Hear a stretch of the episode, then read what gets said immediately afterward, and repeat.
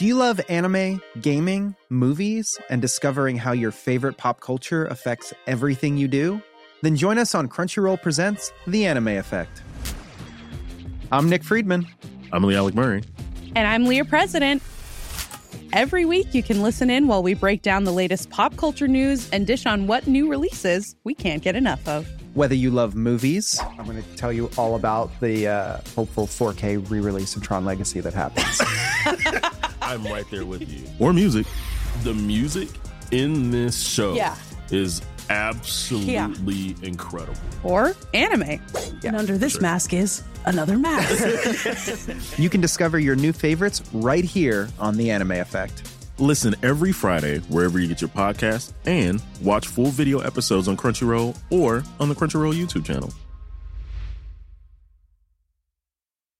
Hey, Dave. Yeah, Randy. Since we founded Bombas, we've always said our socks, underwear, and T-shirts are super soft. Any new ideas? Maybe sublimely soft. Or disgustingly cozy. Wait, what? I got it. Bombas. Absurdly comfortable essentials for yourself. And for those facing homelessness. Because one purchased equals one donated. Wow, did we just write an ad? Yes. Bombas. Big comfort for everyone. Go to bombas.com/ACAST and use code ACAST for 20% off your first purchase. Botox Cosmetic, out of botulinum toxin A, FDA approved for over 20 years. So, talk to your specialist to see if Botox Cosmetic is right for you. For full prescribing information, including boxed warning, visit BotoxCosmetic.com or call 877-351-0300. Remember to ask for Botox Cosmetic by name. To see for yourself and learn more, visit BotoxCosmetic.com. That's BotoxCosmetic.com.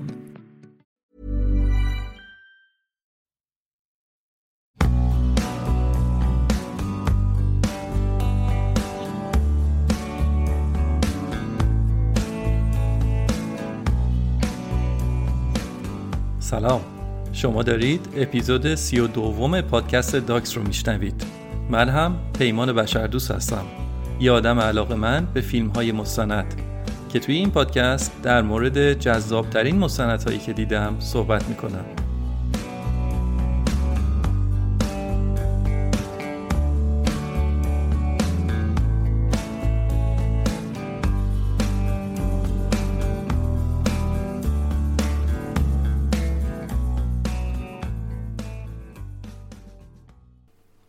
در اپیزود قبلی در مورد پیشینه ولادیمیر پوتین صحبت کردم و با جزئیات گفتم که چطور اون افسر مستعفی کاگبه خودش رو به کرملین رسوند و در عرض 9 سال شد رئیس جمهور روسیه.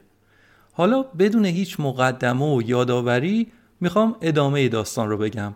برای همین اگر اپیزود قبلی رو نشنیدید پیشنهاد میکنم که حتما اول اپیزود 31 رو بشنوید و بعد این اپیزود رو گوش کنید. پوتین به روش معروف و آشنای اتوبوسی با خودش خیلی از افراد مورد اعتمادش رو از سن پترزبورگ به مسکو آورد که بتونه تیم کاری خودش رو تشکیل بده. این تیم به پیترز گروپ معروف شد، یعنی تیم سن پترزبورگ. این گروه پای سفره سیاست و پای خوان پرنعمت اقتصاد کشور نشسته بودن و ازش روزی می‌خوردن. هم تونستن مناسب درخوری بگیرن و همین که سهم خوبی از اقتصاد کشور رو مال خودشون بکنن. خود پوتین هم این وسط تونسته تا به حال صاحب ثروت زیادی بشه. گرچه کسی از میزان دقیق ثروت پوتین اطلاعی نداره. دیدگاه‌ها متفاوته، اما تخمین‌هایی هست که میگه پوتین $10 میلیارد رو در اختیار داره. گرچه مثل خیلی از مسائل دیگه پوتین داشتن ثروت زیاد رو هم انکار میکنه و گردن نمیگیره.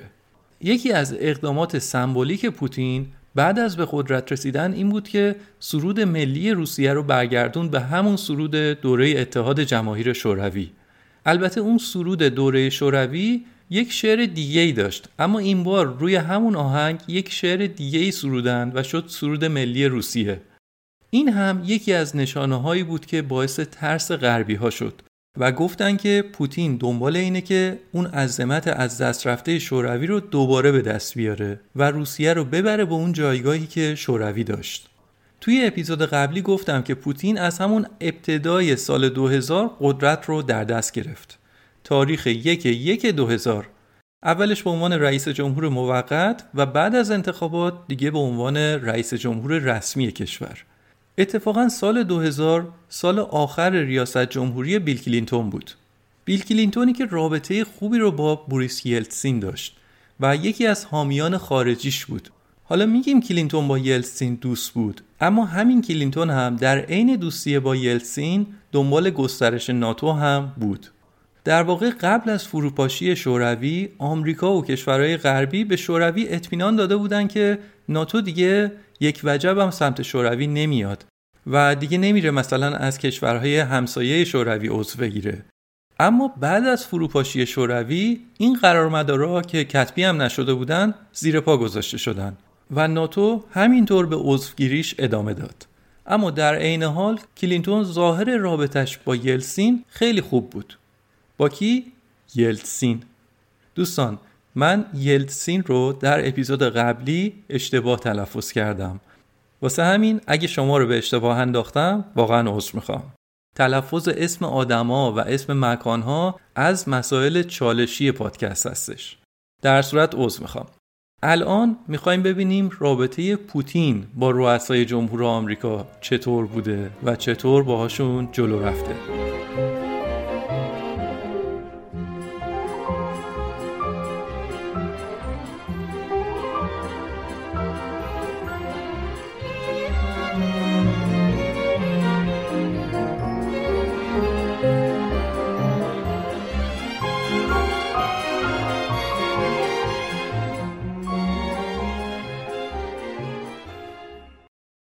خب برگردیم به کلینتون. ماه‌های آخر ریاست جمهوری کلینتون مصادف میشد با ماه‌های اول به قدرت رسیدن پوتین. کلینتون بلند شد رفت به روسیه تا پوتین رو ببینه رئیس جمهور جدید روسیه کیه.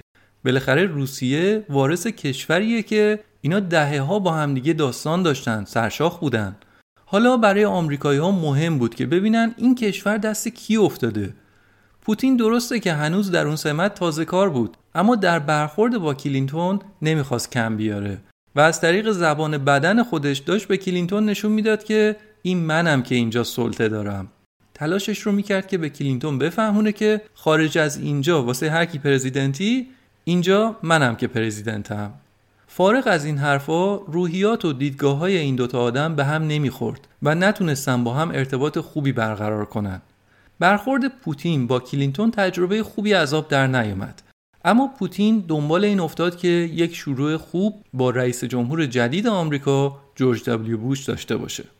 برای همین قبلش مفصل راجع به جورج بوش تحقیق کرد، اینکه بوش چه جور آدمیه، اعتقاداتش چیه، چه چیزایی خوشحالش میکنه. پوتین میدونست که بوش یک مسیحی معتقد و دوآتیش است. اینجا بود که تصمیم گرفت که از حربه اعتقادات مذهبی استفاده کنه. بعد از انتخاب شدن بوش، پوتین به آمریکا سفر کرد. اونجا وقتی که هم رو دیدن، براش یک خاطره ای از یک تجربه مذهبی تعریف کرد که تحت تاثیر قرارش بده.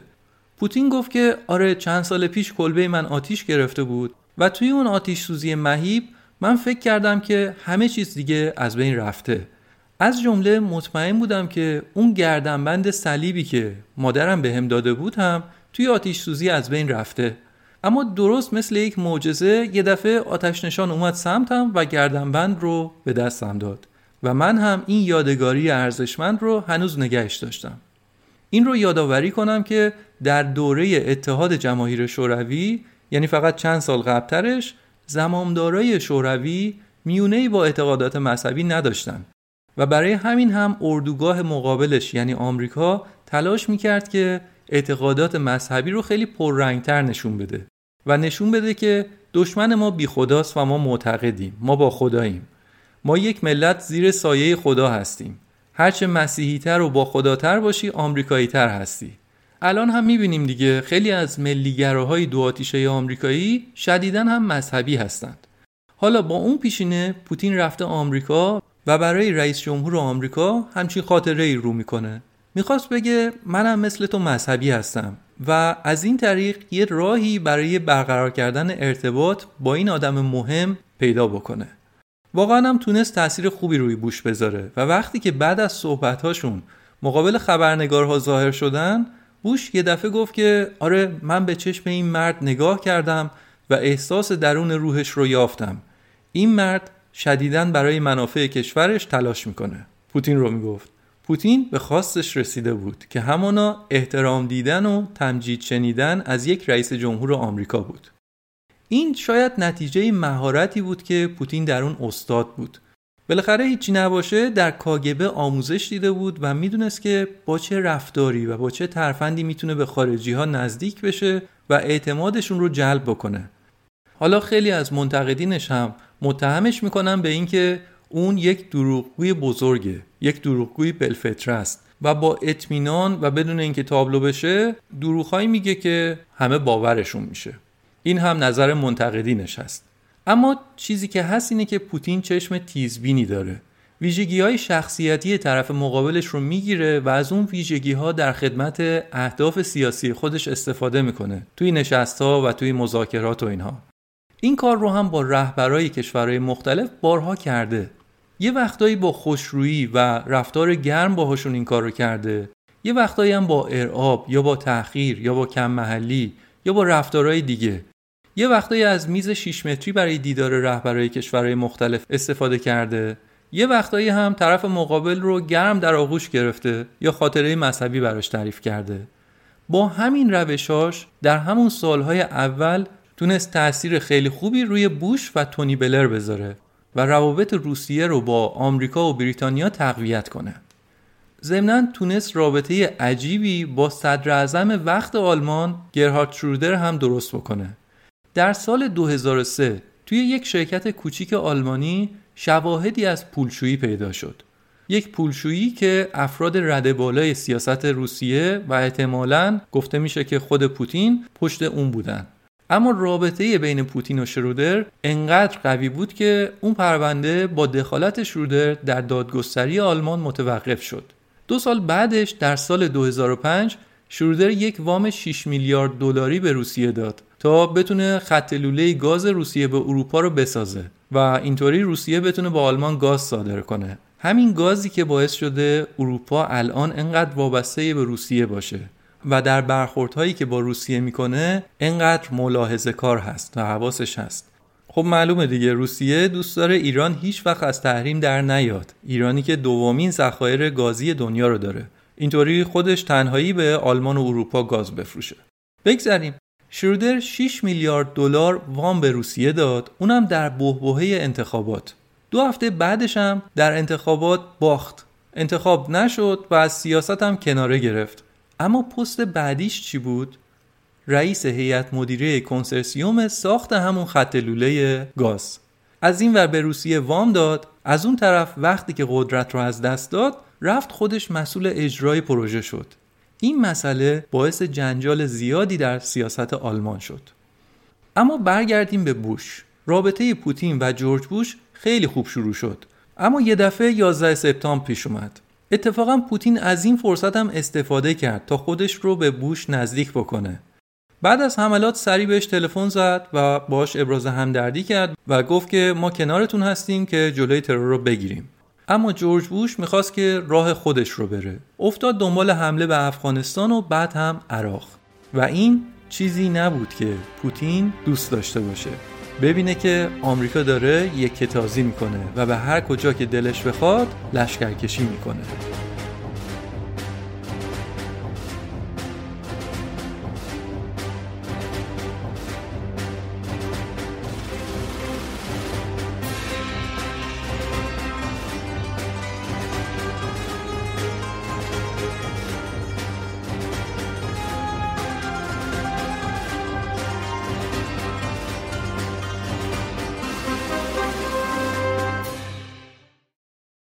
پاییز سال 2004 یک فاجعه بزرگ در روسیه اتفاق افتاد. اتفاقی به مراتب فجیع‌تر از اون بمبگذاری آپارتمان‌ها که توی اپیزود قبلی گفتم. این فاجعه در شهر کوچیک بسلان در اوستیای شمالی اتفاق افتاد. اوستیای شمالی یک منطقه فدرال در قفقازه. بخشی از خاک روسیه است. در پاییز سال 2004 وقتی که اولین روز مدرسه بود و بچه‌ها با پدر و مادراشون رفته بودن که سال تحصیلی رو شروع بکنن، چند تا تروریست ریختن توی یک مدرسه و بعد همه بچه‌ها و پدر مادراشون و معلما رو جمع کردن توی سالن بزرگ مدرسه. چند صد نفر گروگان. خیلی از پدر مادرها بچه‌های کوچیک دیگه‌شون رو هم با خودشون برده بودن، تو بغلشون داشتن. این تروریستا شورشیای چچنی بودن که از پوتین می‌خواستن که یا نیروهات رو از چچن ببر بیرون یا اینکه این بچه‌ها رو می‌کشیم. ویدیوهاش هست که این بچه‌های طفل معصوم چقدر وحشت زده بودن. بچه‌های 7 8 ساله که شبیه به حالت کلاغ‌پر دستشون رو پشت سرشون گره زده بودن و روی زمین نشسته بودن. واقعاً شرایط ناراحت کننده‌ای بود. پوتین یا باید به حرف شورشی‌ها گوش می‌کرد یا اینکه گوش نمی‌کرد و وجه و اعتباری که توی این 4 سال به دست آورده بود رو از دست می‌داد. انتخاب پوتین اما این بود که ارتش روسیه رو به بسلام بفرسته. اونا دور تا دور مدرسه رو محاصره کردن. گروگانگیری ادامه پیدا کرد. در روز سوم گروگانگیری تروریستا یه دفعه یک بمب رو منفجر کردن و از اون طرف هم ارتش با توپ و تانک ساختمون رو نشونه گرفت. نیروهای ارتش همزمان کمک می‌کردن که گروگانا از مدرسه فرار کنن، اما ساختمون مدرسه آتش گرفت و 320 نفر که نصفشون بچه بودن زنده زنده توی آتش سوختن. یک فاجعه انسانی به تمام معنا. افکار عمومی از دست پوتین عصبانی بود و اون رو مقصر می‌دیدن که قضیه رو خوب مدیریت نکرده.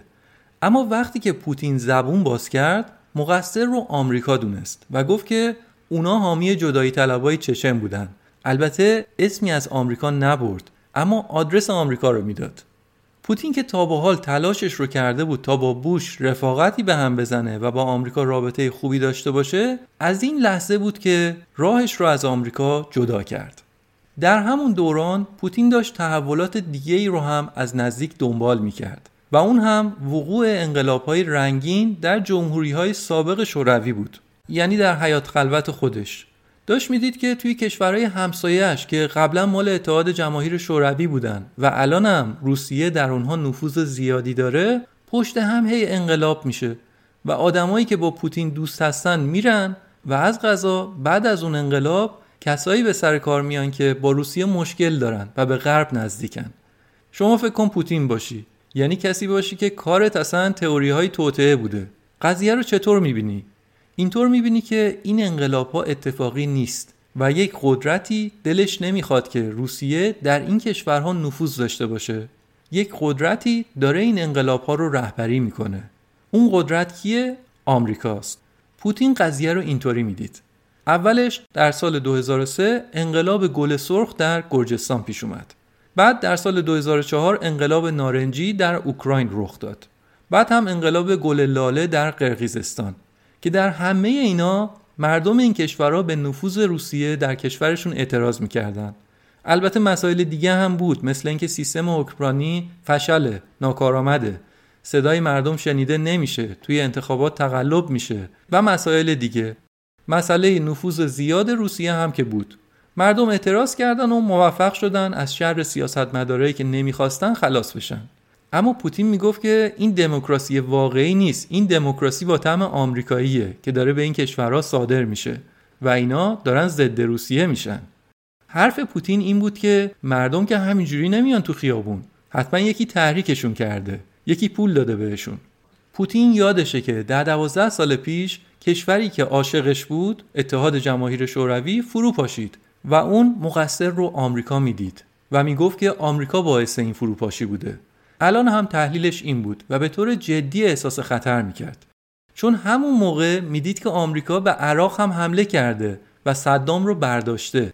در حیات خلوت خودش هم که میدید که انگار باز دست آمریکاست. از اون طرف هم نگاه میکرد، میدید که ناتو همینطور داره پیشروی میکنه. پیشروی ناتو دیگه از حیات خلوت گذشته بود، دیگه به حال و پذیرایی روسیه رسیده بود. مقامات امنیتی و همینطور وزارت خارجه آمریکا که اون زمان در مسند کار بودن، خیلیاشون توی این مستندها هستن و میگن که روس‌ها فکر میکردن که اون انقلاب‌های رنگین کار ما بوده، ولی به این سوی چراغ کار ما نبوده. حالا واقعیت چیه رو بازم من نمیدونم. به هر حال اما پوتین نگران بود، عصبانی بود و همه چیز رو علیه خودش میدید. اما هنوز سکوت کرده بود و حرفی نمیزد. در فوریه سال 2007 بود که پوتین تصمیم گرفت که موضع خودش رو علنی کنه و به این وضعیت اعتراض کنه. چطور؟ در کنفرانس امنیتی مونیخ، جایی که مقامات ارشد سیاسی و امنیتی کشورهای مختلف حضور داشتن و می اومدن و سخنرانی می‌کردن. نوبت به سخنرانی پوتین رسید. پوتین عصبانی بود و در سخنرانیش تعارف رو کنار گذاشته بود و دست گذاشته بود روی موضوع توسعه طلبی آمریکا. معمولاً در همچین نشستایی حضار یه خورده در لفافه و با ادبیات ملایم و دیپلماتیک حرف میزنن. این اما روک حرف میزد که آمریکا خودش اون سر دنیاست، اما مرزهاش رو تا همسایگی ما آورده جلو. همچین وضعیتی رو کی دوست داره؟ 2 متر پایین‌تر از پوتین هم نماینده‌های آمریکا پای صحبتش نشسته بودن. این عصبانی حرف میزد، اونا هم سر تکون میدادن و پوزخند میزدن که چی میگی؟ نه، از این خبرها نیست. پوتین ادامه میداد که این شرایط خطرناکه و هیچ کسی احساس امنیت نمیکنه. لحن پوتین تغییر کرده بود. خیلی از کارشناسان میگن که اون سخنرانی پوتین یک نقطه عطف بود. جایی بود که شرایط از اون به بعد تغییر کرد. خانم ویکتوریا نولاند، سفیر سابق آمریکا در ناتو، توی مستند انتقام پوتین هست و با خنده میگه که انقدر پوتین اون روز عصبانی بود و با هیجان حرف میزد که آب دهانش توی هوا پخش میشد، طوری که هوای اتاق دیگه مرطوب شده بود. یه خورده هم همچین با حالت بدجنس‌طور اینو میگه. قشنگ معلومه که از عصبانیت پوتین خوشحاله. حالا قضیه این خانوم رو هم در ادامه میگم که داستانش با پوتین چیه و چرا اینجا از عصبانیت پوتین خوشحاله. خلاصه در کنفرانس امنیتی مونیخ بود که پوتین حرفاش رو که تا به حال در حلقه نزدیکاش میگفت رو در سطح بین المللی به طور عیان فریاد زد. اون سخنرانی در سال 2007 بود، یعنی بعد از 7 سال دیگه الان آخرای ریاست جمهوریش بود. گفته شده که این نگرانی در کرملین وجود داشت که وقتی که دوره پوتین تموم بشه رئیس جمهور بعدی دست بذاره روی دارایی‌های پوتین و دارایی‌های اون پیترز گروپ، نزدیکان پوتین. برای همین با حمایت پوتین، دیمیتری مدودوف که از افراد مورد اعتمادش بود برای یه دوره رئیس جمهور روسیه شد. توی اون دوره 4 ساله از 2008 تا 2012 پوتین نخست وزیر روسیه بود. اسماً فرد دوم این کشور بود، ولی همه میدونستن که این فقط یه جابجایی مهره است، موقت و ظاهریه، و در واقع نفر اول روسیه هنوز خود ولادیمیر پوتین بود.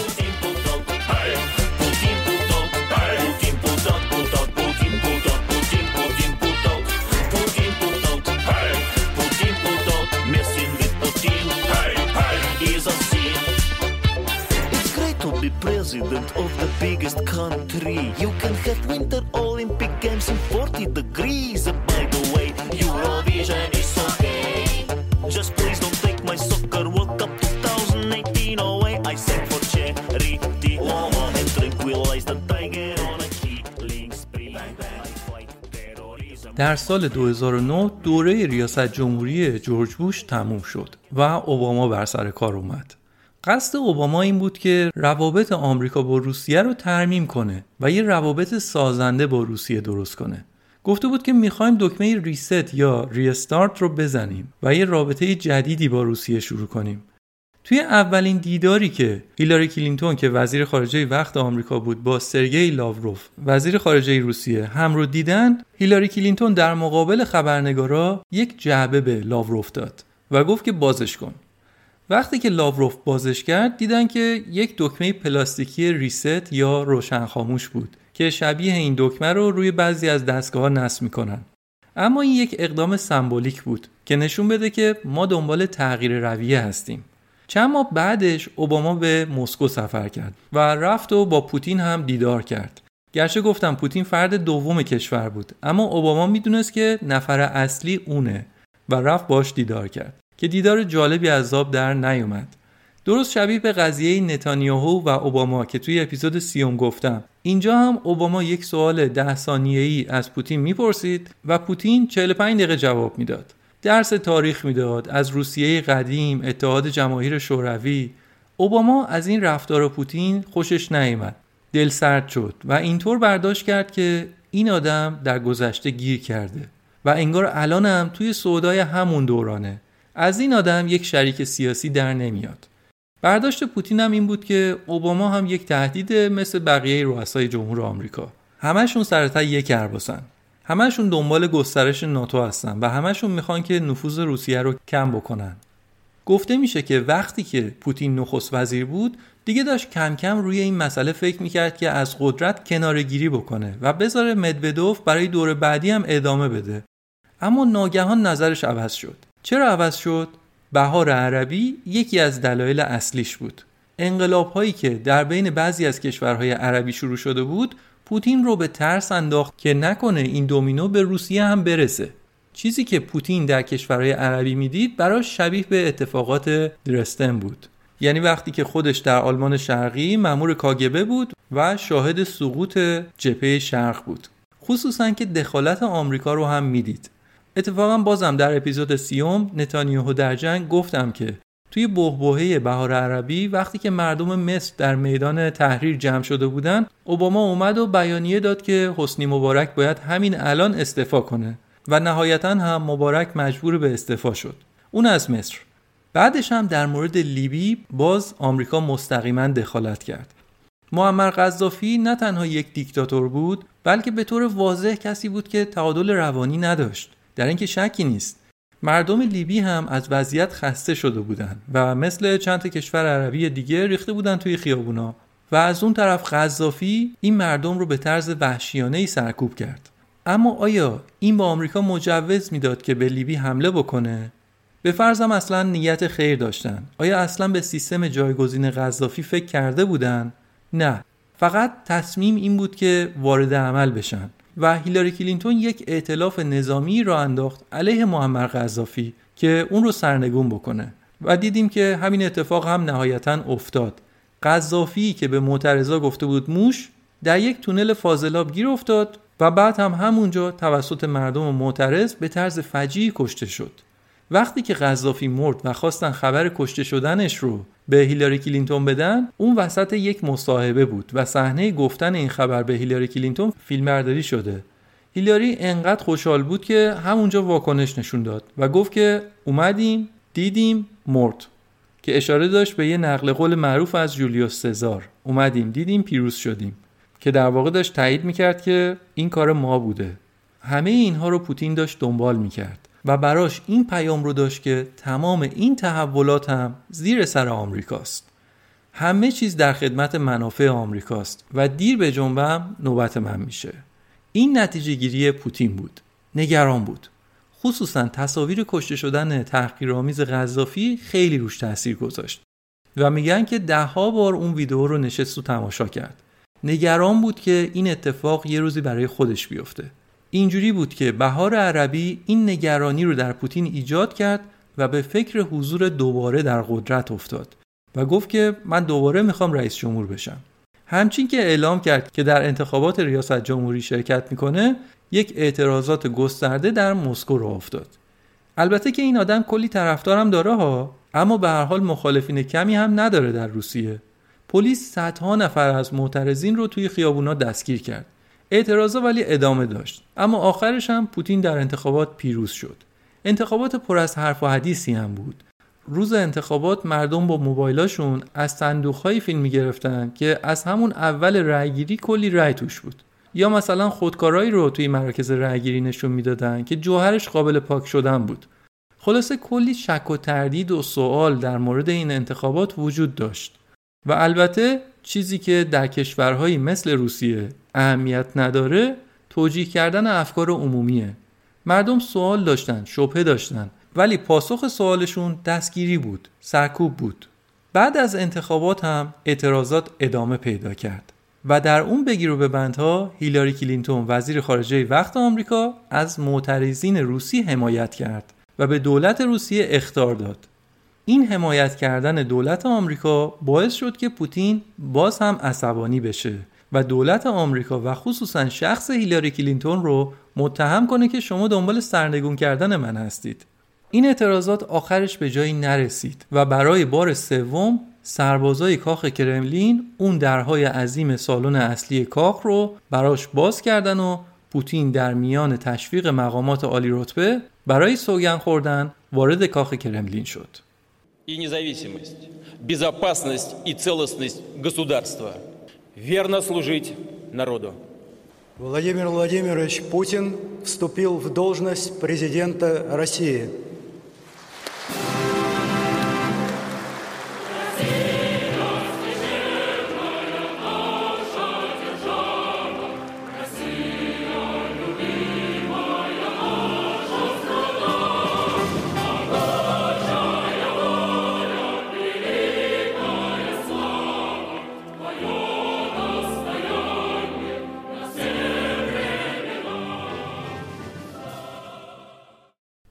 پوتین تا اینجا 8 سال رئیس جمهور و 4 سالم نخست وزیر شده بود. الان تازه با انرژی برگشته بود سر جاش با برنامه‌هایی در سر. یکیش این بود که معترضین و مخالفینش رو طوری سرکوب کنه که دیگه کسی جرئت نکنه نطق بکشه. در سالهای بعد بعضی از مخالفین پوتین از سر راه برداشته شدن به روش‌های مختلف مثل مسموم شدن. مثلا الکسی ناوالنی که مخالف اصلی پوتین و رهبر اعتراضات توی اون انتخابات بود مسموم و بعد زندانی شد. یا یه رهبر دیگه اپوزیسیون به اسم ولادیمیر کارامورزا که 2 بار مسموم شد و هر 2 بار جون سالم به در برد. اما پوتین پیام رو به جامعه فرستاد که رئیس منم، قانونم منم، حرف اضافی نباشه. کار دیگه‌ای که کرد این بود که قانون اساسی رو تغییر داد و دوره ریاست جمهوری رو رسون به 6 سال. اینجوریه که اون تا سال 2024 رئیس جمهور روسیه باقی خواهد ماند. اما آتش قدرت این آدم فقط تا اون موقع هم سیر نمیشه. در سال 2020 دوباره باز قانون اساسی رو تغییر دادن و رئیس جمهور اختیارات و امتیازهای زیادتری رو هم گرفت. از جمله اینکه رئیس جمهور بعد از اتمام دورش مسئولیت قضایی پیدا میکنه. جالبه که اینقدر تاکید دارن ما ثروتی به هم نزدیم، اما اینقدر نگرانی بابت مسئولیت قضایی وجود داره. یه تغییر کوچولوی دیگه هم اینه که پوتین اجازه پیدا میکنه که باز هم در انتخابات شرکت کنه و اینطوری این امکان رو پیدا میکنه که تا سال 2036 یعنی وقتی که بزرگوار 83 ساله میشه هم رئیس جمهور روسیه باشه. این رو هم بگم که همه اینها رو هم با همه پرسی جلو بردن و مردم روسیه به این تغییرات قانون اساسی رأی مثبت دادن. 2 سال بعد از شروع دوباره پوتین، روسیه میزبان بازی‌های المپیک زمستانی بود، سوچی 2014. مثل هر کشور دیگه‌ای که در همچین موقعیتی قرار میگیره، روسیه هم داشت تلاشش رو میکرد که از فرصت حضور و توجه رسانه‌ها استفاده کنه و نشون بده که کشور تاثیرگذار و مهمیه. افتتاحیه بازی‌ها هم با سخنرانی خود پوتین شروع شد. پوتین در اوج افتخار بود و از این موقعیت خیلی خوشحال بود و داشت قدرت جدید روسیه رو به نمایش میذاشت. اما این خوشی پوتین دیری نپایید. در اوکراین مردم اعتراضاتشون رو شروع کردن و از رئیس جمهورشون میخواستن که دست از دنبال روی مسکو برداره و به جاش برن با آمریکا و اروپا دوست بشن. مردم اوکراین از رئیس جمهورشون میخواستن که عروسک خیمه شب بازی پوتین نباشه. اونم درست وقتی که پوتین سرمست از المپیکش بود. پوتین این رو یک توطئه از طرف رقبایی میدید که نمیتونن ببینن روسیه دست بالا رو داره و این رقبا قصد دارن روسای خوب رو برای روسیه. Introducing Wondersuite from Bluehost.com. Website creation is hard, but now with Bluehost, you can answer a few simple questions about your business and get a unique WordPress website or store right away. From there, you can customize your design, colors, and content. And Bluehost automatically helps you get found in search engines like Google and Bing. From step-by-step guidance to suggested plugins, Bluehost makes WordPress wonderful for everyone. Go to bluehost.com/wondersuite. Hey, Dave. Yeah, Randy. Since we founded Bombas, we've always said our socks, underwear, and T-shirts are super soft. Any new ideas? Maybe sublimely soft. Or disgustingly cozy. Wait, what? I got it. Bombas. Absurdly comfortable essentials for yourself. And for those facing homelessness. Because one purchased equals one donated. Wow, did we just write an ad? Yes. Bombas. Big comfort for everyone. Go to bombas.com/ACAST and use code ACAST for 20% off your first purchase. دیه زهرمار کنن. اون مطمئن بود که آمریکا پشت سر این تحرکاته. مثل روز براش مسجل بود که آمریکا باز میخواد دموکراسیش رو صادر بکنه. میگفت اون از حمله آمریکا به عراق، بعد اون اعتراضات و انقلاب‌های رنگین در جمهوری‌های همسایه‌مون که همشون هم به ضرر ما تموم شدن، بعد هم که بهار عربی و نقش آمریکا در رفتن مبارک و از بین رفتن قذافی، اینور هم که از معترضین روسی حمایت کردن. لابد هم الان دیگه پرونده ما اومده رو و دیگه نوبت ما شده دیگه. بعد هم البته شواهدی هم داشتن روس‌ها که این فرضیه‌شون رو قوی‌تر می‌کرد. روس‌ها میگفتن که ببینید چقدر دیپلمات آمریکایی توی کیف هست. داستان این بود که چند تا دیپلمات آمریکایی در محل اصلی تجمعات اوکراینی‌ها حاضر بودن. محل تجمعات در تاون هال کیف بود، میدون اصلی شهر کیف که اتفاقاً اسم اونجا هم هست میدان، اونا هم میگن میدان. دستیار هیلاری کلینتون خانم ویکتوریا نولاند در میدان بود. یادتونه گفتم در مورد خانم نولاند صحبت میکنم؟ این همونیه که گفتم از عصبانیت پوتین خوشحال بود، همون خانومه. خانم نولاند میگه آره ما رفته بودیم کیف چون میدیدیم مردم اوکراین اعتراض مدنی دارن و میگن که ما نمیخوایم با روسا باشیم، عوضش میخوایم با غرب باشیم، با آمریکا باشیم. برای همین من و همکارام رفتیم در بین معترضا و بین اونا ساندویچ توزیع کردیم. میگن ما این کارو میکردیم که نشون بدیم در مسیر رسیدن به دموکراسی ما هم در کنارتون هستیم. همچین کاری چیزی نبود که پوتین به راحتی ازش چشم‌پوشی کنه. میگفت که رفتی ساندویچ میدید به معترضا، برای رسیدن به دموکراسی هدفتون دموکراسیه یا اینکه میخواین اونا از روسیه دور بشن، پس همه چیز زیر سر شماست. خانم نولاند توی این مستند میگه که نه هاشا و کلا، اینا همش تصورات ذهن پوتینه، نیت ما خیر بوده، اصلا نیت ما چیز دیگه‌ای بوده. اما این تکذیب‌ها چیزی نبود که پوتین باور بکنه. عقیده پوتین این بود که پشت همه اینها آمریکا و شخص هیلاری کلینتونه. هیلاری کلینتونی که از معترضین و مخالفین داخلی پوتین در روسیه حمایت میکنه، هیلاری کلینتونی که قذافی رو از بین برده، هیلاری کلینتونی که دستیارش رو فرستاده به کیف و بین معترضای اوکراینی ساندویچ میده و باعث شده که لذت المپیک سوچی براش زهرمار بشه، و از همه مهمتر هیلاری کلینتونی که الان دیگه نامزد انتخابات ریاست جمهوری آمریکا شده و پوتین اگه دیر به جنبه چه بسا 2 سال دیگه این شخصی که چند بار پرش به روسیه خورده رئیس جمهور آمریکا میشه. پوتین دیگه میخواست که از کلینتون انتقام بگیره، اما با همه اینها استراتژیش صبر بود تا به وقتش انتقامش رو بگیره. اولین اقدام روسیه شنود و انتشار یک تماس تلفنی خانم نولاند بود، همون ویکتوریا نولاند دستیار هیلاری کلینتون. نولاند توی یک تماس تلفنی در رابطه با آینده اوکراین و اتحادیه اروپا حرف زده بود و از یک زبان فحاشانه و غیر دیپلماتیکی استفاده کرده بود.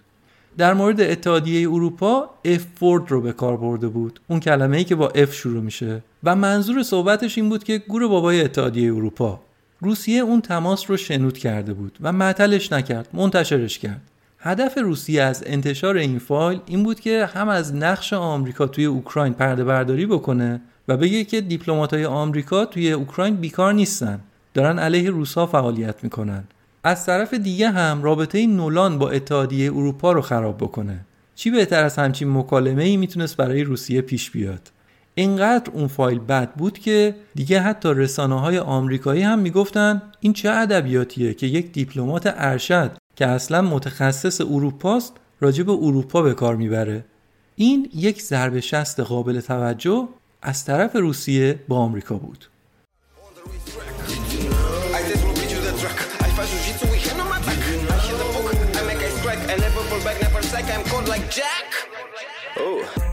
Hello Mr. Trump. How is in the office? Fine, thank you. No problem. It was a promise. I see no wall, but that's fine. Another 4 years, it's enough time? My heart is cold. My moves are old. Never get old. I saved the world. در زمان اتحاد جماهیر شوروی، روسیه قوی ترین و اوکراین دومین جمهوری قوی شوروی بود. یعنی از نظر صنایع، داشتن ادوات نظامی، تأسیسات هسته‌ای و غیره دومین جمهوری مهم کشور شوروی بود. برای همین بعد از فروپاشی شوروی بخش زیادی از تسلیحات هسته‌ای شوروی توی اوکراین بود. در واقع جامعه جهانی که اون موقع فکر می‌کرد که فقط چند تا کشور بمب اتمی دارن، بعد از فروپاشی شوروی داشتن می‌دیدن که حالا غیر از روسیه اوکراین رو هم باید به عنوان کشور دارای تسلیحات هسته‌ای بپذیرن و این براشون راحت نبود. دوست داشتن که انحصار دست خودشون باشه. شما ببینید وضعیت چطور بوده که آمریکا و کشورهای دیگه حاضر بودن اون تسلیحات حتی به رقیبشون روسیه برسه، اما یک کشور دیگه این وسط به باشگاهشون اضافه نشه. ضمن اینکه خود اوکراین هم نه دانش فنی برای نگهداری بمب‌های هسته‌ای رو داشت و نه پولش رو داشت. برای همین روسیه و اوکراین و آمریکا و بریتانیا و قزاقستان و بلاروس در معاهده بوداپست قرارداد بستن که تسلیحات هسته‌ای اوکراین به روسیه بره و در مقابل روسیه هم تعهد داد که امنیت اوکراین رو تضمین بکنه و به اوکراین طمع نداشته باشه، چیزی که دیدیم بعدها زد زیرش و به اوکراین حمله کرد. اوکراین همیشه برای روسیه مهم بوده به دلایل مختلف، از همه مهمتر به لحاظ ژئوپلیتیک. در سالهایی که آمریکا و متحداش در ناتو توی اروپا دنبال یارگیری بودن و همینطور قلمرو خودشون رو در اروپا زیادتر می‌کردن، روسیه اوکراین رو به عنوان یک دیوار حائل یا به عنوان یک دژ مستحکم می‌دید و میگفت که تا زمانی که اوکراین توسط یک دولت دوست و متمایل به روسیه اداره بشه، امنیت ما در روسیه برقراره. چرا؟ به دلایل ژئوپلیتیک. اگه یه روزی یه دشمنی بخواد روسیه رو بگیره و اشغال بکنه، راهش از اوکراینه. یعنی برای ورود به این سرزمین پهناور باید از اوکراین رد بشن. از جاهای دیگه به دلایل جغرافیایی و طبیعی ورود به روسیه خیلی امکان پذیر و راحت نیست. به این دلیل روسیه همیشه دوست داشته که یک دولتی در اوکراین باشه که نه تنها عضو ناتو نشه، بلکه منافع روسیه رو هم تضمین بکنه. این خواست روسیه است که قابل درکه. اما این الزاماً خاص مردم اوکراین نیست. مردم اوکراین براشون منویات کشورهای دیگه که مهم نیست، براشون آینده خودشون مهمه. کشورهای همسایه‌شون رو می‌بینن که رفتن عضو اتحادیه اروپا شدن و وضع اقتصادیشون خیلی بهتر شده. مثلا لهستان رو می‌بینن، مجارستان رو می‌بینن که از وقتی اینها با آمریکا خوب شدن، وضعشون از این رو به اون رو شده. خیلی از مردم اوکراین خواستار این بودن که اوکراین بره به دامن غرب که وضعشون یه تکونی بخوره. در عین حال یک جماعت روس‌تبار هم در اوکراین زندگی می‌کنن. زبانشون، فرهنگشون روسیه. طرفدار روسیه هم هستن. در سال 2013 رئیس جمهور اوکراین ویکتور یانوکوویچ بود که مشهور بود به فساد اداری و طرفداری بی حد و حصر از روسیه. در اون سال این بابا یک قرارداد تجاری با اروپا رو رد کرد و در عوضش رفت یک وام 15 میلیارد دلاری از روسیه گرفت. این برای مردم اوکراین خیلی سنگین اومد، چون گفتم بیشتر مردم دلشون میخواست که مثل کشورهای همسایه‌شون برن به سمت غرب. میگفتن یانوکوویچ اوکراین رو به روس‌ها فروخته. برای همین بود که اون اعتراضات شروع شد، همون اعتراضایی که سر المپیک سوچی اتفاق افتاد و همونی که ویکتوریا نولند توش ساندویچ پخش میکرد. این همونه روسیه که از این دولت حمایت میکرد، ولی غرب دنبال سرنگون کردنش بود. به طب غربی‌ها که نیات خودشون رو که نمیگفتن که دنبال اینن که روسیه رو زمین بزنن، میگفتن که ببینید مردم اوکراین اینطوری میگن، ما هم که اهل دموکراسی هرچی مردم بگن. خلاصه در این کشمکش بین شرق و غرب، غرب پیروز شد و آخرش دولت یانوکوویچ سرنگون شد و خود این بابا هم به روسیه پناهنده شد. یعنی انقدر این بابا سرسپرده روسیه بود. بیشتر مردم اوکراین خوشحال بودن از این مسئله. میگفتن که ما نظرمون، انتخابمون همین بود، پیروز هم شدیم. اما توی استانهای شرقی اوکراین که همسایه روسیه هستن، اونا دوست داشتن که یانوکوویچ هنوز رئیس جمهور اوکراین باقی میموند. برای همین و به خاطر اینکه فرهنگشون نزدیک به روسیه هست، میگفتن که ما میخوایم مثلا از اوکراین جدا بشیم. و اینطوری بود که حمایت روسیه رو گرفتن و با ادوات روسی علم جدایی طلبی رو برافراشتن. خیلی ها هم قضیه رو اینطوری میبینن که روسیه وقتی دید که اوکراین رو هم به غرب باخته، دیگه داشت تلاش میکرد که حداقل چند تا جمهوری خودمختار اون وسط درست بکنه و یک دیوار حائل کوچولوتر حالا برای خودش درست بکنه بین خودش و بقیه اروپا. یعنی این جمهوری‌های خودمختار کوچیک بشه دیوار حائلش. در همین هاگیر واگیر بود که روسیه این خرس زخم خورده برای یک بخش دیگه از اوکراین هم که شبه جزیره کریمه بود دندون تیز کرد. شبه جزیره کریمه از قبل بخشی از روسیه بود، اما در زمان اتحاد جماهیر شوروی نیکیتا خروشچف به نشانه اتحاد اوکراین و روسیه این شبه جزیره رو به اوکراین هدیه داد. هم روسیه و هم اوکراین اون موقع جزء یک کشور بودن و مهم نبود که مالکیتش دست کدوم جمهوری باشه. اما بعد از فروپاشی که اوکراین و روسیه دوتا کشور مجزا شدن، دیگه این مسئله مهم شد. البته روس‌ها اون موقع هم تعهد داده بودن که طمعی به کریمه نخواهند داشت و حاکمیت اوکراین رو به رسمیت میشناسن. ضمناً این رو هم اینجا اضافه کنم که در همون سالهای 2013 و 2014 منابع عظیم نفت و گاز توی آبهای اوکراینی دریای سیاه کشف شده بود و روسیه اگر کریمه رو میگرفت صاحب 80% از نفت و گاز اون مناطق میشد که رفت گرفت و صاحبم شد. ضمن اینکه مناطق دیگه‌ای هم که شورشیای طرفدار روسیه حضور دارن هم جزء مناطق نفتخیز اوکراینه. این از نفت و گاز. مسئله بعدیش هم بندر سواستوپول هست. با گرفتن کریمه روسیه صاحب این بندر استراتژیک شد. اونجا الان تنها بندر روسیه است که آبش گرمه، یعنی در تمام سال قابل کشتیرانی و یخ نمیزنه و این برای روسیه خیلی مهمه. اینها انگیزه های اصلی پوتین برای تصرف کریمه بودن. روسیه تصمیم گرفته بود که کریمه رو مال خودش بکنه، اما صداش رو هنوز در نمی آورد. چند هزار نیروی ارتش خودش رو فرستادن به نزدیکی کریمه، اما گردن نمی گرفتن که اینا ارتش ما هستن. ارتشیای روس یونیفرم‌های نظامی پوشیده بودن که شبیه یونیفرم‌های روسی بود، ولی نشان و اسم و هر چیز دیگه‌ای که ثابت بکنه که اینها واقعا مال روسیه هستن رو از روی لباسا برداشته بودن. پوتین میدونست که اشغال نظامی بخشی از خاک یک کشور نقض مسلم قوانین بین المللیه و احتمالاً ناتو و آمریکا تحریک میشن و واکنش نشون میدن. آنتونی بلینکن که الان وزیر خارجه آمریکاست، اون موقع کارمند ارشد وزارت خارجه بود و وقتی که اوباما تلفن رو برداشت و به پوتین زنگ زد، بلینکن هم اونجا در اتاق بیضی شکل کاخ سفید حضور داشت. توی این مستند هم هست و تعریف میکنه که اوباما از پوتین پرسید که داستان چیه؟ چرا نیروهاتون در مرز اوکراین جمع شدن؟ پوتین میگفت که نیرو جمع شده اونجا، ما خبر نداریم. اوباما میگفت که ولادیمیر ما داریم میبینیمتون، فیلممون نکن. اما باز از پوتین انکار. در روزهای بعد هم انقدر انکار کرد و زمان خرید و به اندازه کافی نیرو فرستاد به اطراف کریمه که بتونه خیلی سریع اونجا رو بگیره. کشورهای غربی و ناتو هم که هیچ واکنشی نشون ندادن و دیگه هم دیر شده بود که بخوام واکنش نشون بدن. اینطوری بود که بدون شلیک یک گلوله و با استفاده از فریب و دروغ، مدیریت اطلاعاتی و انجام دادن حمله‌های سایبری به اوکراین، پوتین تونست کریمه رو زمیمه خاک روسیه بکنه. زمان حملهشون به کریمه کریسمس سال 2015 بود. سریع اشغال کردن، بعد هم یک همه پرسی گذاشتن که کلی حرف و حدیث در موردش بود. ظاهر این کار حفظ امنیت روس‌تبارهای کریمه بود، اما واقعیت اینه که این یک کشورگشایی بود. تجاوز به خاک یک کشور دیگه بود که محکومه، حالا میخواد از طرف روسیه باشه یا آمریکا باشه یا هر جای دیگه‌ای. بعد از اون جنبندی تیم امنیتی و دیپلماتیک آمریکا این بود که آمریکا باید مقابل پوتین بایسته و به نیروهای روسی در اوکراین حمله بکنه. اما نظر شخص اوباما این نبود و موافق این نبود که برای اوکراین نیروی نظامی بفرسته.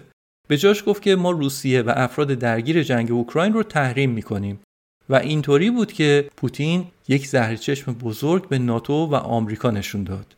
بدون اینکه وارد جنگ بشه، شبه جزیره استراتژیک کریمه رو تصرف کرد و بهای چندانی هم به خاطر این اشغالگری پرداخت نکرد.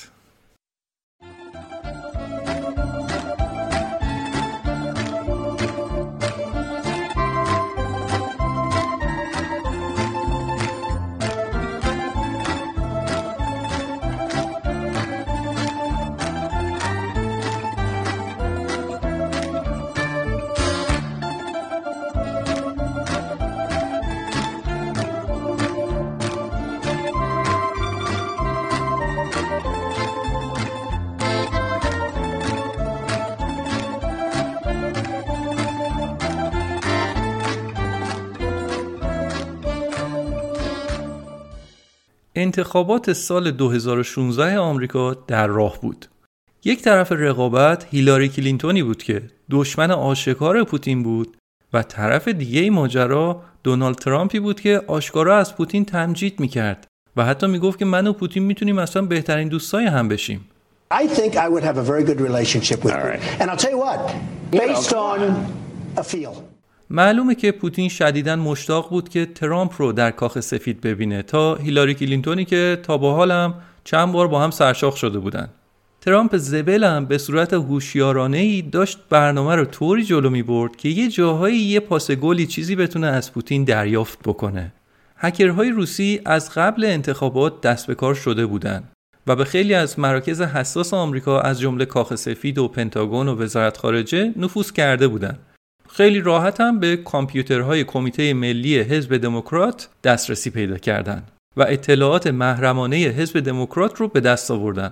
اون از شبکه حزب دموکرات. غیر از اون یک ایمیل جعلی به آقای جان پادستا که رئیس کمپین انتخاباتی هیلاری کلینتون بود فرستادن و گفتن که ما از تیم گوگل هستیم. پسورد ایمیلت رو باید همین الان از طریق این لینکی که براتون فرستادیم تغییر بدید.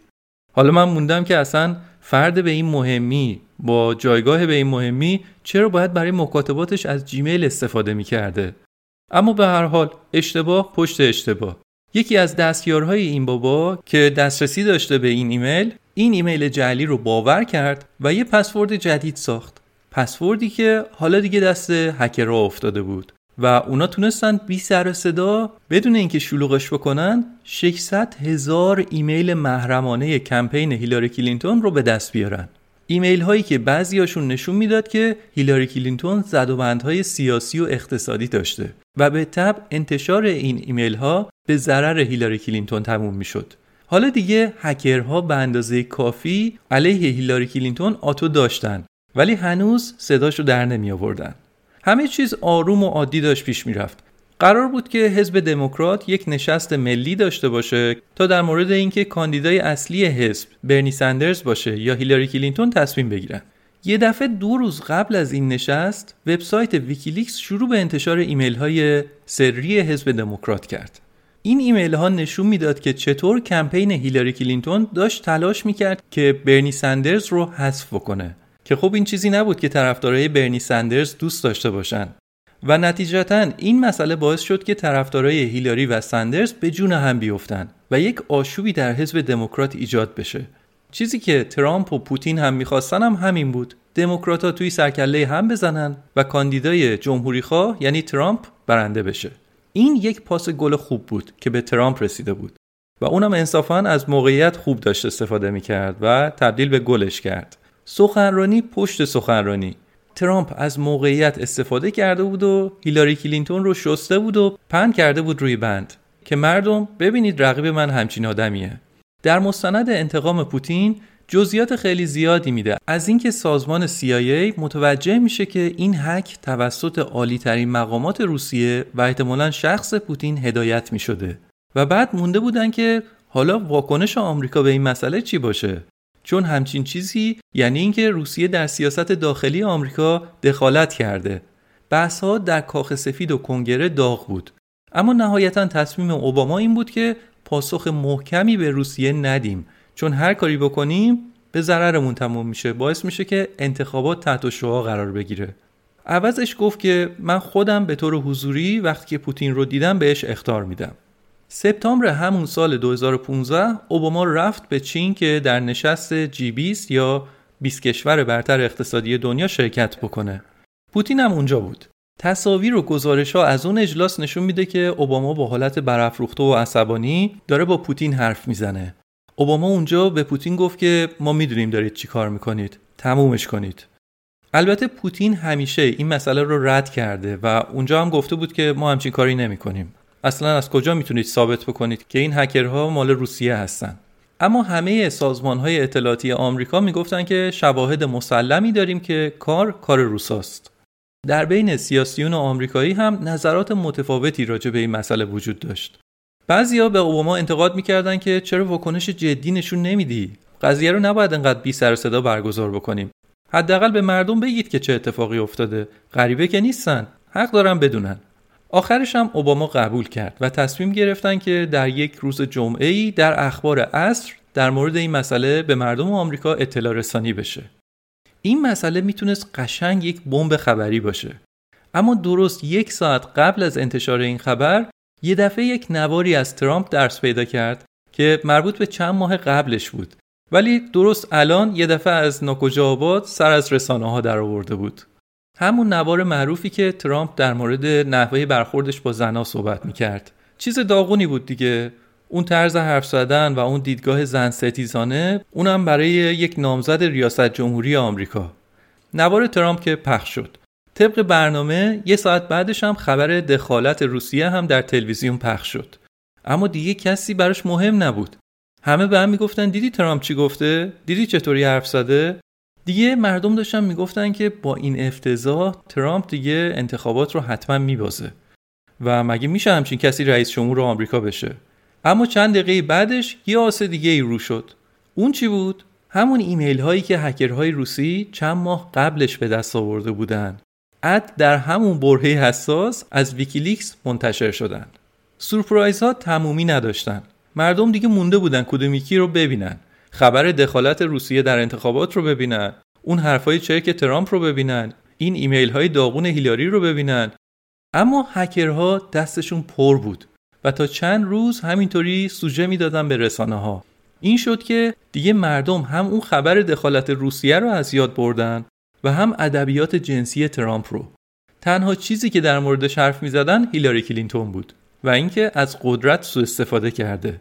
دیگه وارد جزئیات بیشتر نمیشم. نهایتا خب میدونیم که ترامپ رئیس جمهور شد، ولی بعدش فیلم‌هایی از پشت پرده مجلس نمایندگان روسیه و همینطور دورهمی‌های بعضی دیگه از سیاستمدارای روسیه منتشر شد که بعد از شنیدن خبر برنده شدن ترامپ داشتن جشن می‌گرفتن.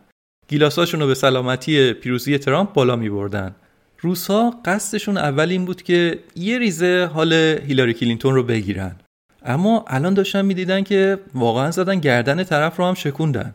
خوشحال بودن و آهنگ ما پیروزیم رو با هم دیگه می‌خوندن و این پیروزی ترامپ رو نشونه‌ای از قدرت خودشون یعنی روسیه می‌دیدن.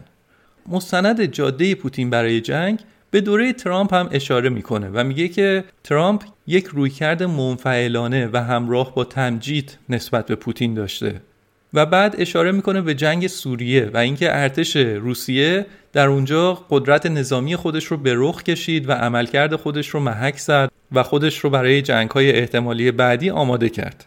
بعدش هم میگه که افغانستان پیش اومد و ارتش آمریکا با اون وضعیت و با عجله افغانستان رو ترک کرد. این مستند جاده پوتین برای جنگ میگه پیامی که پوتین دریافت کرد این بود که آمریکا دیگه دنبال جنگ نیست. بنابراین هیچ محدودیتی برای پوتین وجود نداره و میتونه یکه‌تازی بکنه و میگه که اینطوری بود که در 24 فوریه 2022 اعلام کرد که به اوکراین حمله میکنه. البته روسیه گفت که این یک عملیات ویژه نظامیه، جنگ نیست. ولی خب هممون میدونیم دیگه بازی با کلماته. این یک تجاوز نظامی آشکاره. حالا شما بگو عملیات ویژه نظامی. این جنگ چیزیه که بعداً پوتین رو با اون به خاطر میارن، نه هیچ کدوم از اون کارهای قبلی که کرده بوده.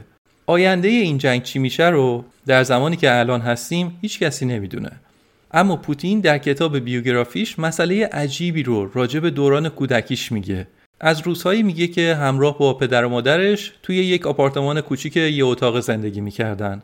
پوتین توی اون کتاب میگه که هیچ وقت کسی رو در کنج اتاق گیر نندازید، چون وقتی که کسی اون گوشه گیر کرده و هیچ راهی برای فرار نداره، اون موقع سمتتون حمله میکنه. این چیزیه که راجب خودش هم صدق میکنه. پوتین وقتی که خودش رو در خطر میبینه حمله میکنه.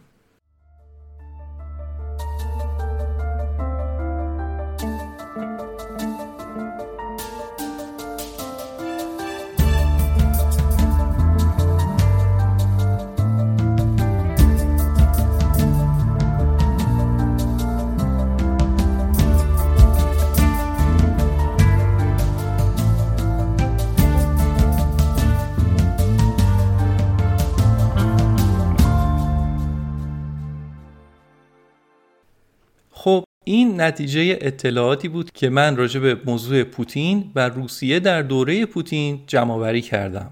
از مراجع مختلفی هم استفاده کردم، اما اگه شما بخواید بیشتر این مطالبی که گفتم رو در قالب فیلم مستند ببینید، مستندهای PBS که لیستشون رو در توضیحات میذارم گزینه خوبی هستن. من از این مستندها استفاده کردم، اما یه جاهایی هم به نظرم روایتشون یک طرفه اومد و من یه توضیحاتی رو بهشون اضافه کردم که موضوع خیلی یک طرفه نباشه. مضافاً بر اینکه بعضی از موضوعات توی مستندها اصلاً نبود و من کلاً اون موضوعات رو با منابع دیگه پوشش دادم، مثل توضیحات مربوط به کشور اوکراین و انگیزه‌های پوتین برای گرفتن اوکراین. این مستند جاده پوتین برای جنگ رو هم که در این اپیزود ازش استفاده کردم خیلی جدیده. شبکه PBS همین چند روز قبل منتشرش کرد و خلاصه به هر کلکی که بود فیلم رو گیر آوردم و ازش استفاده کردم. تمرکز اصلی همه این مستندها مربوط به قبل از جنگ اوکراینه. برای همین اطلاعاتی راجع به سیاست داخلی اوکراین و جزئیات اینکه چطور این جنگ اتفاق افتاد وجود نداره، چون این مستندها قبلا با یه هدف دیگه ای ساخته شده بودن. اسم اپیزود رو هم من گذاشتم روسیه پوتین که تاکید کنم موضوع اپیزود راجع به دوران پوتین هست، نه فقط جنگ اوکراین. جنگ اوکراین یه موقعیت طلایی بوده برای آمریکا که همه متحداش رو پشت سر خودش بسیج بکنه و نقش خودش رو به عنوان رهبر جبهه غرب سفت‌تر و محکم‌تر بکنه. قطعاً دوست دارن که این موقعیت رو تا سالهای دیگه هم حفظ بکنن. برای همین به نظرم در سالهای بعد فیلم‌ها، کتاب‌ها، مستندهای مختلفی با موضوع داستان جنگ اوکراین منتشر خواهد شد. این مستندهایی که مرجع من بودن خیلی خوب و خوش ساختن و اطلاعات جالبی رو به آدم میدن، اما اشاره زیادی به فعالیت‌های ناتو نمی‌کنن. اشاره به این نمی‌کنن که سران وقت ناتو اطمینان داده بودن به شوروی که دیگه ناتو گسترش پیدا نمی‌کنه، اما بعدش تا مرزهای روسیه اومدن جلو که هر کشوری باشه به هر حال از این مسئله عصبانی میشه. وقتی که مستند این اطلاعات رو به مخاطب نمیده، مخاطب رو داره به این نتیجه گیری هل میده که پس روسیه در تمام این مدت دچار توهم توطئه بوده و خطر واقعی تهدیدش نمیکرده. البته این مستندها به بعضی از فعالیت‌های آمریکا اشاره کردن، مثل حضور دیپلمات‌های آمریکایی در اعتراضات اوکراین، اما میگم به گسترش ناتو با جزئیات اشاره نمیکنن. و حتی یه جاهایی حرف این مستندها اینه که آمریکا با پوتین زیادی راه اومد. مثلا اوباما کمکاری کرد و خوب جواب پوتین رو نداد، یا ترامپ با پوتین دوست بود، یا بایدن هم دنبال جنگ نبوده و از افغانستان خارج شده و این سیگنال رو به پوتین داده که بفرما هر کاری میخوای بکن. حرف مستندها یه جاهایی اینجوریه که به نظرم این یک تلقی یک طرفه هست. دیدگاه‌ها البته متفاوته. خیلی از سیاستمدارای آمریکایی میگن که ما میبایستی قوی‌تر حتی مقابل پوتین وای میستادیم و تحرکاتی که در ناتو داشتیم هم همگی درست بوده. بعضیای دیگه هم اینطور فکر نمی‌کنن. از جمله هنری کیسینجر از نظریه پردازای بزرگ سیاست خارجی آمریکا از چند سال قبل معتقد بود که مسئله عضویت اوکراین نباید در ناتو مطرح بشه. میگفت که قبلا هم که این مسائل در دستور کار ناتو قرار گرفته بود، باعث تحریک روسیه شد و روسیه به گرجستان حمله کرد. این موضوع جنگ گرجستان هم البته در هیچ کدوم از این مستندها نبود. کیسینجر میگه که درسته که مردم اوکراین دوست دارن که عضو ناتو بشن، اما تصمیم نهایی با ناتو هست که بگه آره یا نه. بنابراین صرف خواست مردم اوکراین دلیل بر عضویتشون نمیشه. یک سازمانی مثل ناتو یه تعهدی به امنیت جهانی هم داره. یه جاهایی که میبینه گسترشش داره به امنیت جهان آسیب میزنه، باید دیگه دست نگه داره. مردم ترکیه هم سالهاست که دوست دارن عضو اتحادیه اروپا بشن، اما مگه اتحادیه اروپا قبول میکنه؟ چون مسئولیت نهایی تصمیم با اتحادیه اروپاست، نه مردم ترکیه. اینجا هم مسئولیت نهایی با ناتوه و ناتو میتونست مسئله عضویت اوکراین رو از دستور کار خودش خارج بکنه، یا شاید سیاستمدارای اوکراین میبایستی نگرانی‌های همسایه قدرتمندشون روسیه رو برطرف میکردن از قبل که کار به اینجا نکشه. هم با روسیه دوست میموندن، هم با غرب. نهار رو با روسیه میخوردن، چای بعد از نهارشون هم با غرب. البته هیچ کدوم از این اما و اگرهایی که گفتیم مجوزی برای لشکرکشی به یک کشور دیگر رو نمیده. تجاوز نظامی به یک کشور دیگه و کشتن آدم‌های بیگناه محکومه. کشور خودمون با روسیه همسایه است. ما مرز مشترک آبی داریم و باید حواسمون باشه که خدایی نکرده میتونه این اتفاق برای خود ما هم بیفته. کما اینکه در تاریخ روسیه چندین بار این کار رو کرده علیه کشورمون. بنابراین این یک تجاوز نظامیه و تجاوز نظامی به یک کشور دیگه و کشتن آدمای بیگناه محکومه. ما نه دنبال توجیه کارهای روسیه هستیم، نه اوکراین، نه آمریکا و سایرین. هدف اینه که به مسائل با دید بازتری نگاه کنیم و دیدگاه همه طرف‌ها رو تا جایی که میتونیم ببینیم و بفهمیم که بتونیم تحلیل عمیق‌تر و واقع‌بینانه‌تری داشته باشیم. امیدوارم مطالبی که جمع‌آوری کردم کمک کرده باشه تا دید بهتری رو نسبت به روسیه پوتین پیدا کرده باشید. گرچه در این دو اپیزود خیلی فرصت نشد که راجع به سیاست داخلی روسیه صحبت بکنیم، اما کسی چه میدونه، شاید در آینده در مورد این مسئله هم صحبت کردیم. ممنون از حمایتاتون. مرسی که نظراتتون رو توی اپلیکیشن‌های پادکستگیر برام میذارید و این پادکست رو هم ضمناً به دوستانتون معرفی میکنید. دم همتون گرم. تا اپیزود بعدی و فیلم مستند بعدی، خدا نگهدار.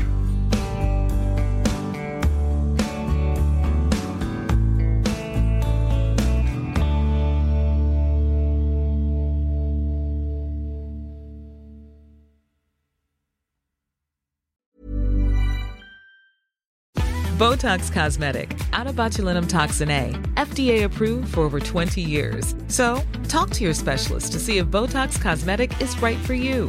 For full prescribing information, including boxed warning, visit BotoxCosmetic.com or call 877-351-0300. Remember to ask for Botox Cosmetic by name.